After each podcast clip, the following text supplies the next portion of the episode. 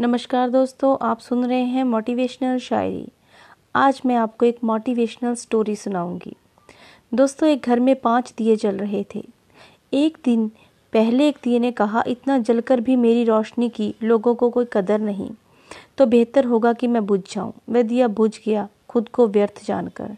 जानते हैं वह दिया कौन था? वह दिया था उत्साह का।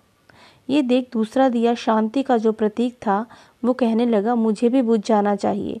निरंतर शांति की रोशनी देने के बावजूद भी लोग हिंसा कर रहे हैं और शांति का दिया भी बुझ गया, दोस्तों।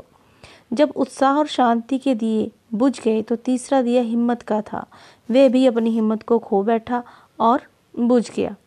उत्साह, शांति और जब हिम्मत के ना रहने पर चौथे दिए ने बुझना ही उचित समझा। वो था दिया समृद्धि का। जब सभी दिए बुझने के बाद केवल पांचवा दिया अकेला जलता रहा।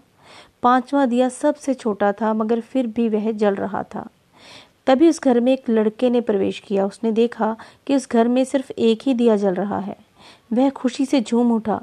चार दिए बुझने की बजाय वह दुखी नहीं था, बहुत खुश था।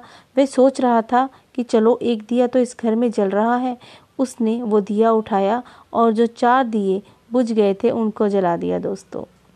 और वो दिया था उम्मीद का। इसलिए अपने घर में, अपने मन में हमेशा उम्मीद का दिया जलाए रखना। चाहे सब दिए बुझ जाएँ लेकिन उम्मीद का दिया कभी नहीं बुझना चाहिए। यही एक दिया काफ़ी है बाकी सब दियों को जलाने के लिए।